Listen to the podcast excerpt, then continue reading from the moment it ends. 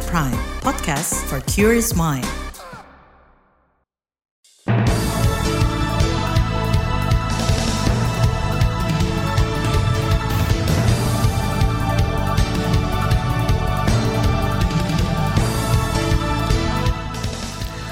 Saudara selamat pagi, senang sekali kami bisa menjumpai Anda kembali melalui program Buletin Pagi edisi awal pekan Senin 22 Mei 2023 bersama saya Agus Lukman. Sejumlah informasi pilihan telah kami siapkan, di antaranya pemberlakuan kembali tilang manual menuai polemik. Hadiri KTT G7, Presiden Joko Widodo mendorong perdamaian di Ukraina. Peraturan KPU mengenai afirmasi keterwakilan perempuan menuai protes. Inilah buletin pagi selengkapnya. Terbaru di buletin pagi. Saudara, kepolisian kembali memperlakukan tilang manual terhadap pengguna kendaraan yang melanggar aturan lalu lintas. Tilang manual diberlakukan karena tilang elektronik atau etle dianggap belum merata. Juru bicara Mabes Polri Sandi Nugroho mengatakan aturan pemberlakuan kembali tilang manual diteken Kepala Korps Lalu Lintas Polri Firman Santia Budi pada 16 Mei lalu.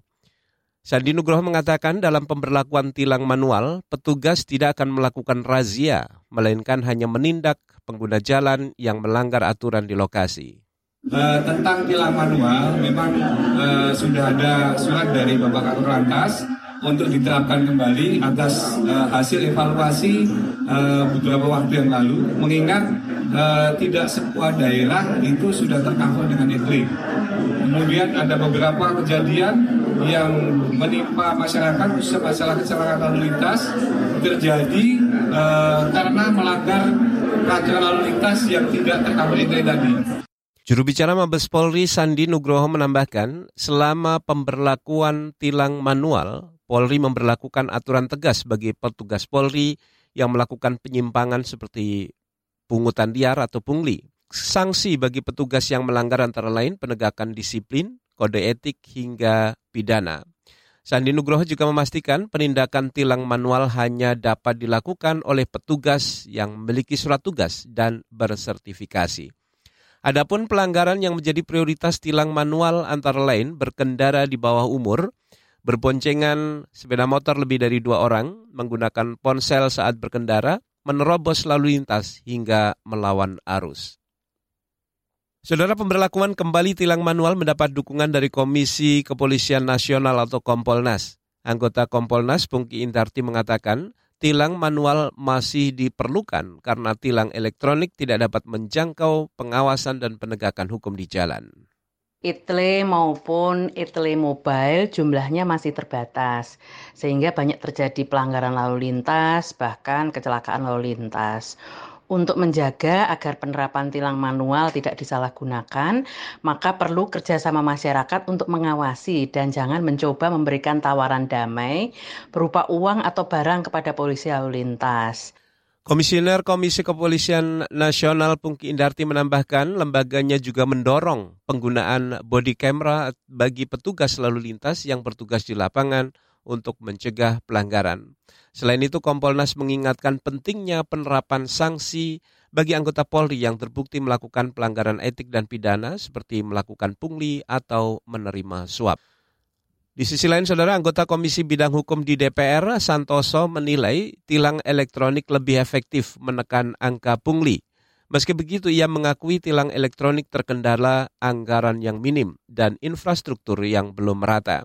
Karena itu, Santoso meminta pimpinan Polri menyiapkan sanksi tegas kepada petugas yang terlibat pungli dalam penerapan kembali tilang manual.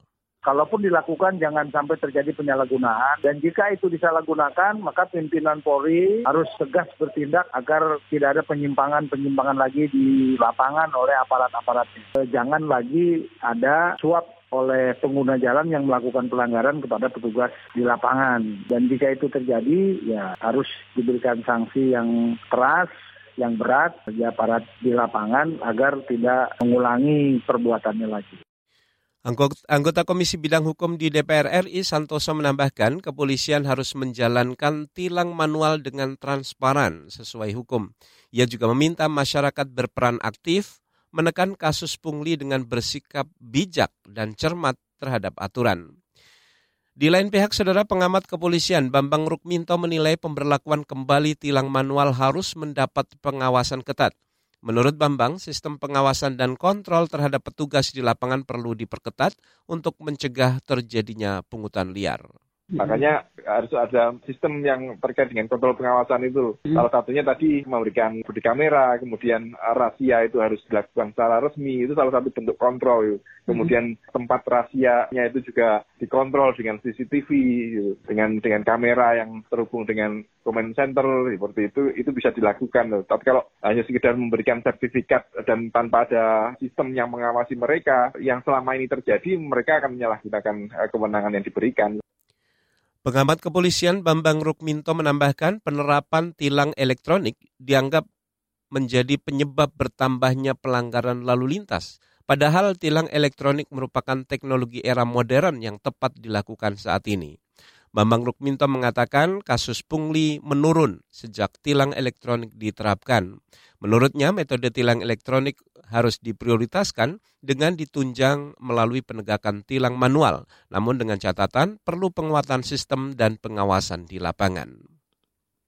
Saudara, selama kegiatan KTT G7, Presiden Joko Widodo terus mendorong perdamaian di Ukraina. Informasi selengkapnya kami hadirkan sesaat lagi, tetaplah di Buletin Pagi KBR.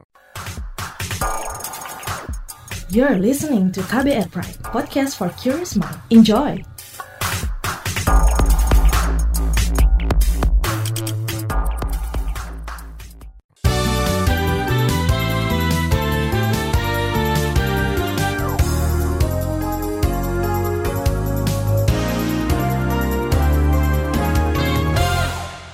Saudara Anda sedang mendengarkan buletin pagi KBR.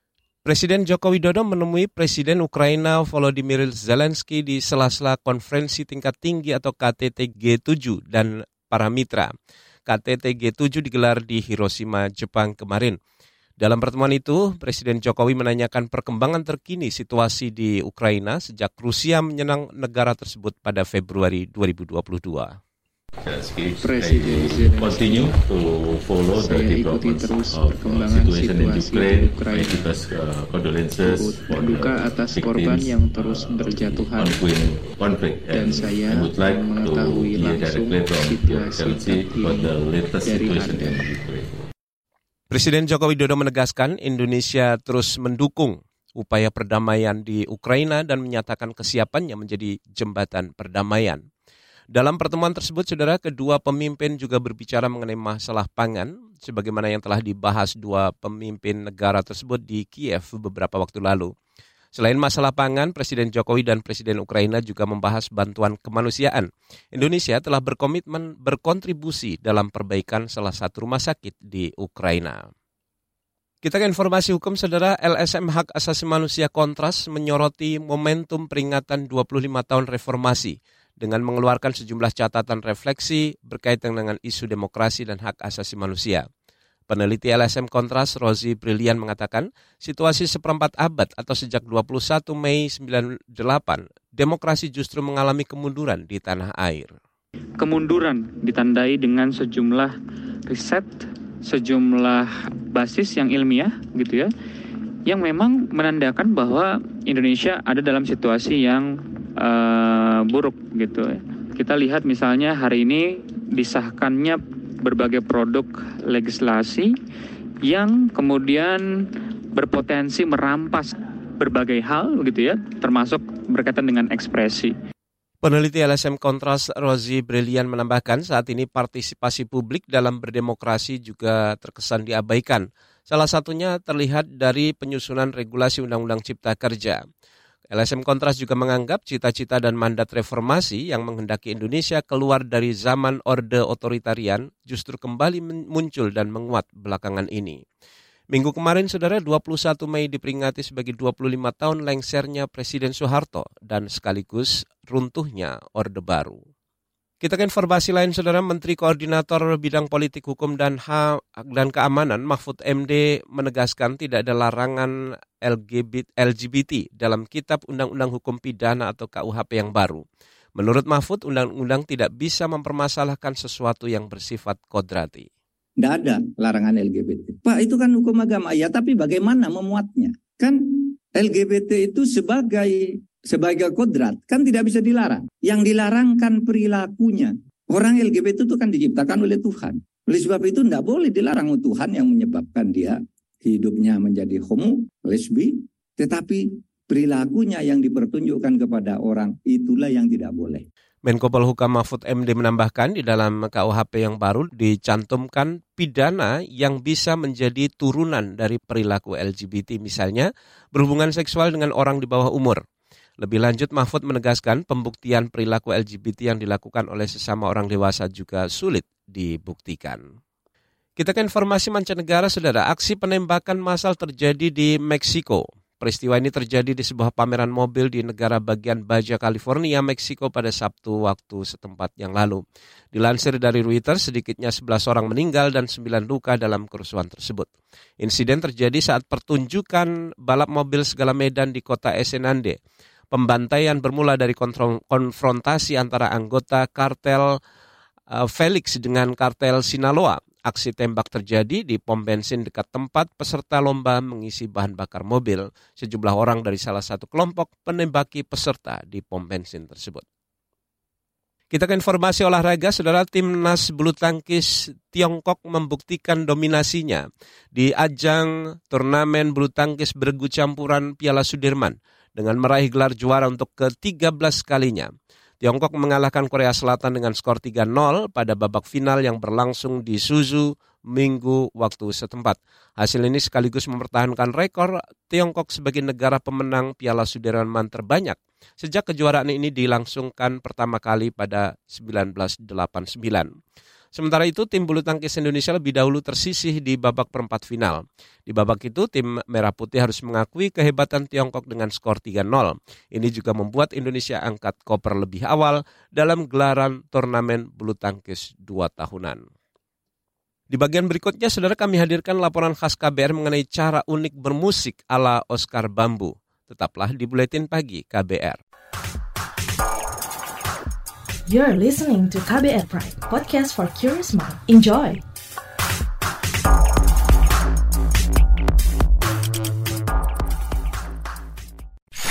Commercial break. Commercial break.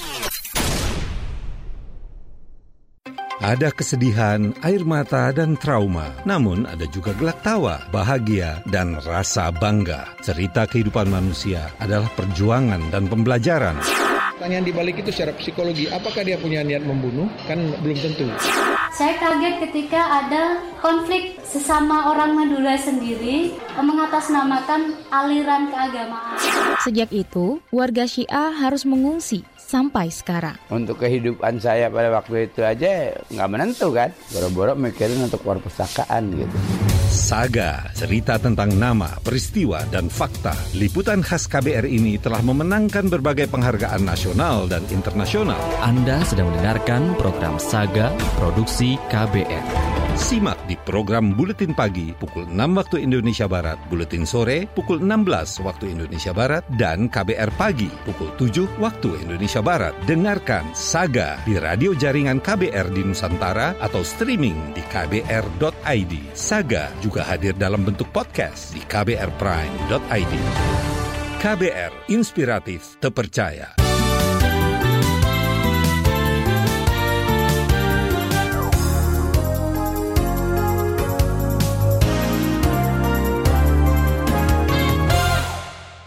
Terima kasih saudara Anda masih bersama kami di Buletin Pagi KBR. Kita menuju ke laporan khas KBR. Media sosial menawarkan banyak peluang termasuk meraup cuan bagi mereka yang kreatif. Inilah yang dibuktikan Oscar Bambu lewat sajian cover lagu yang dikemas apik dan unik. Konten-kontennya viral di jagat maya dan memikat audiens dari dalam maupun luar negeri. Seperti apa kisahnya berikut laporan khas KBR yang disusun Nafisa Diana.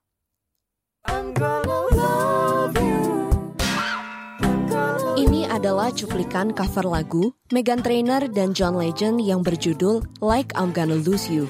Lagu itu dinyanyikan ulang dan diunggah di media sosial Oscar Bambu. Videonya di TikTok sudah ditonton lebih dari 50 juta kali sejak dirilis Oktober 2022 lalu.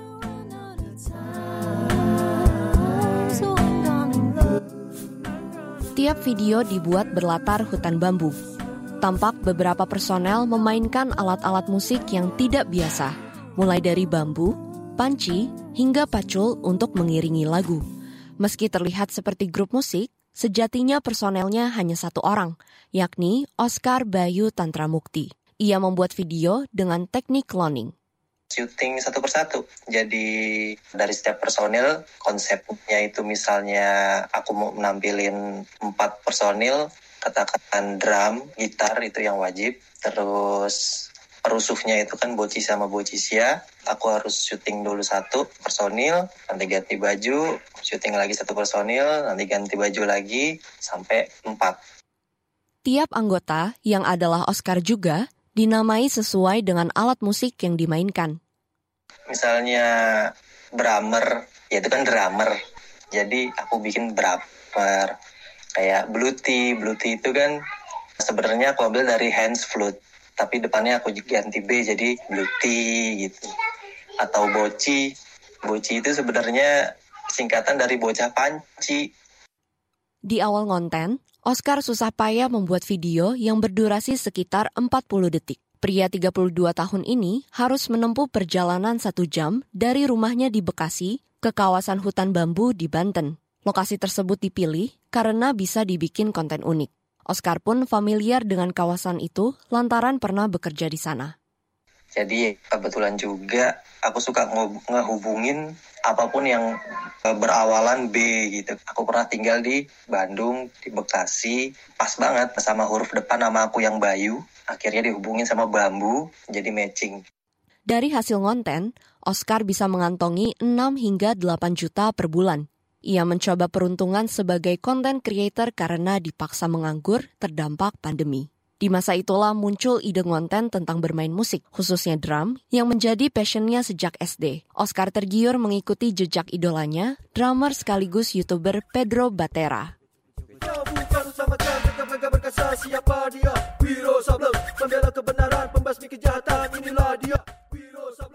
Cover lagu sinetron Wiro Sableng ini menjadi konten pertama yang viral dan sudah ditonton lebih dari 3,5 juta kali di YouTube. Sayang, Oscar tak bisa meraup cuan karena terganjal masalah hak cipta. Kondisi ini membuatnya terpuruk. Sampai itu gade motor di orang sini, cuman buat biar bisa lanjut. Aku benar-benar punya mimpi untuk menjadi seorang konten kreator yang konsisten. Di masa-masa sulit itu, Oscar memutuskan untuk berhenti konten. Sebagai karya terakhir, ia membuat video cover lagu Ed Sheeran berjudul Dive. Tak disangka, konten ini diunggah ulang oleh Ed Dagelan, akun Instagram populer dengan puluhan ribu pengikut. Konten yang mulanya untuk perpisahan justru menjadi awal kesuksesan. Endorse mulai masuk, lumayan ke recover. Akhirnya dari situ pun malah traffic YouTube pun bisa sembuh gitu. Orang-orang jadi penasaran kan yang dari ngelihat dari TikTok, dari Instagram, akhirnya malah lari ke YouTube. Akhirnya dari YouTube pun juga ada penghasilan, Oscar kian antusias berinovasi. Misalnya, menggandeng konten creator dari negara lain. Popularitasnya kian terkerek. Yang terakhir juga aku coba cover lagu Jepang, itu kolaboratornya dari Indonesia, seorang cosplayer. Viewsnya di 10 juta views, konsisten secara kualitas masih bisa aku pegang gitu. Lewat cover lagu, Oscar ingin mengangkat nama Indonesia di kancah global konten kreator kreatif yang komedi kayak aku gini banyak di Indonesia. Tapi kebetulan yang beruntung untuk dapat traffic keluar itu nggak banyak gitu. Jadi itulah salah satunya aku senang mendapatkan penonton dari luar. Aku juga punya misi mau ngibarin benderaku di mata orang-orang luar gitu. Masih banyak mimpi Oscar yang menunggu dieksekusi, termasuk membuat lagu sendiri tetapi dikemas dengan unik prospek utama itu tetap bakal di YouTube. Rencananya selain bikin short movie, itu aku udah nyiapin single perdana aku gitu. Jadi nanti short movie-nya yang menjadi original soundtrack-nya pun adalah single perdana aku gitu. Demikian laporan khas KBR. Saya Nafisa Deana. Saudara informasi pemilu 2024 akan kami hadirkan sesaat lagi. Tetaplah bersama Buletin Pagi KBR. You're listening to KBR Pride, podcast for curious mind. Enjoy!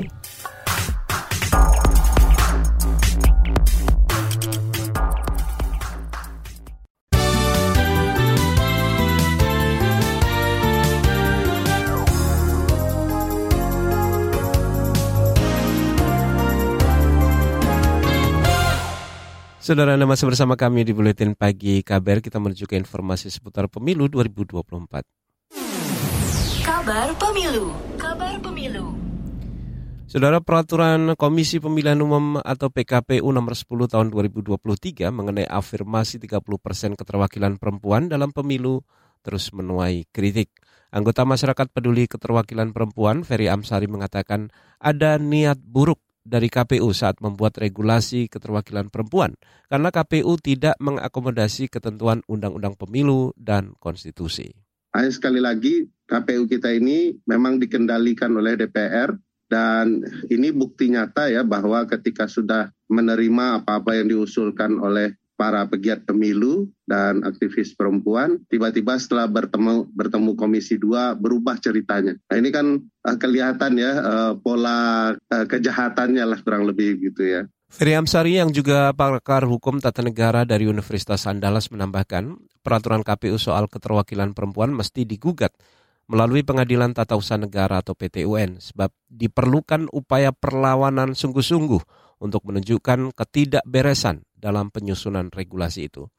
Sebelumnya, Saudara Komisi 2 DPR, Bawaslu, KPU, DKPP, dan Kementerian Dalam Negeri sepakat tidak mengubah peraturan KPU nomor 10 tahun 2023 mengenai tata cara penghitungan keterwakilan perempuan 30 persen pada pemilu. Kita ke eh, Jawa Timur, Saudara Ketua Umum Partai Gerindra Prabowo Subianto berziarah ke makam pendiri Nahdlatul Ulama atau NU di pesantren Tebuireng Jombang, Jawa Timur kemarin. Prabowo mengatakan kedatangannya ke Tebuireng sama sekali tidak terkait politik. Ia juga enggan saat disinggung mengenai pencapresan dirinya pada gelaran pemilu 2024. Dengan minta restu untuk ya tidak bicara politik, tidak minta apa-apa ya. Saya ke sini sebagai keluarga. Hmm. Ya, saya hubungannya sudah sudah lama sama keluarga ini. Dari kakek-kakek ya. Itu tadi saudara Ketua Umum Partai Gerindra yang juga Menteri Pertahanan Prabowo Subianto. Sementara itu saudara pengasuh Pondok Pesantren Tebuireng Gus Kikin mengatakan kedatangan bakal calon presiden dari Partai Gerindra itu hanya sebatas silaturahmi. Meski begitu ia mengakui Prabowo merupakan sosok yang layak memimpin negeri ini. Dari Jakarta, saudara bakal calon presiden dari Koalisi Perubahan Anies Baswedan menyoroti banyaknya mafia di Indonesia. Ia mengatakan mafia-mafia di tanah air harus diberantas, termasuk mafia di proyek pembangunan dan penyediaan infrastruktur BTS di Kementerian Kominfo. Ini disampaikan Anies dalam pidato politik di Senayan, Jakarta. Republik ini tidak akan bisa maju bila kita membiarkan mafia-mafia itu merajalela di negeri ini termasuk proyek pemerintah. Ketika kita melihat ada kasus-kasus termasuk kemarin mafia BP, BTS, maka saya sependapat dengan yang disampaikan oleh Ketua Partai Nasdem Pak Surya Paloh. Tuntaskan itu tadi sudah bakal calon presiden dari Koalisi Perubahan yang juga bekas Gubernur DKI Jakarta Anies Baswedan. Sebelumnya saudara kasus dugaan korupsi proyek BTS di Kementerian Komunikasi dan Informatika turut menyeret nama Menteri sekaligus Sekjen Partai Nasdem, Johnny G. Plate. Nasdem merupakan salah satu partai pengusung Anies bersama PKS dan Demokrat. Kita ke informasi lain, kita ke Jawa Barat, saudara. Sejumlah daerah mulai bersiap memberangkatkan calon jemaah haji pada tahun ini. Di antaranya kantor wilayah Kementerian Agama Provinsi Jawa Barat yang berencana memberangkatkan 300-an calon jemaah haji asal Indramayu. Kepala Kanwil Kementerian Agama Jawa Barat, Ajam Mustajam mengatakan seluruh persiapan dan fasilitas para jemaah telah siap dan kloter pertama keberangkatan haji akan dilakukan 27 Mei mendatang.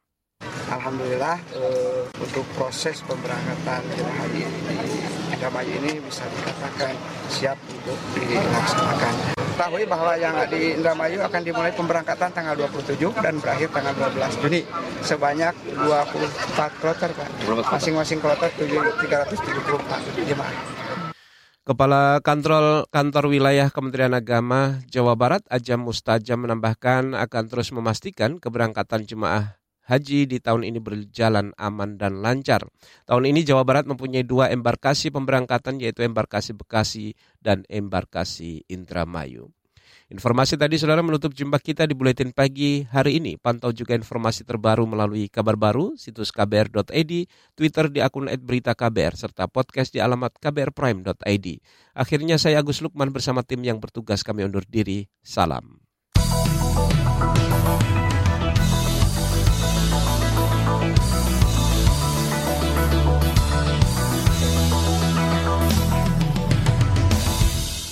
KBR Prime, cara asik mendengar berita. KBR Prime, podcast for curious mind.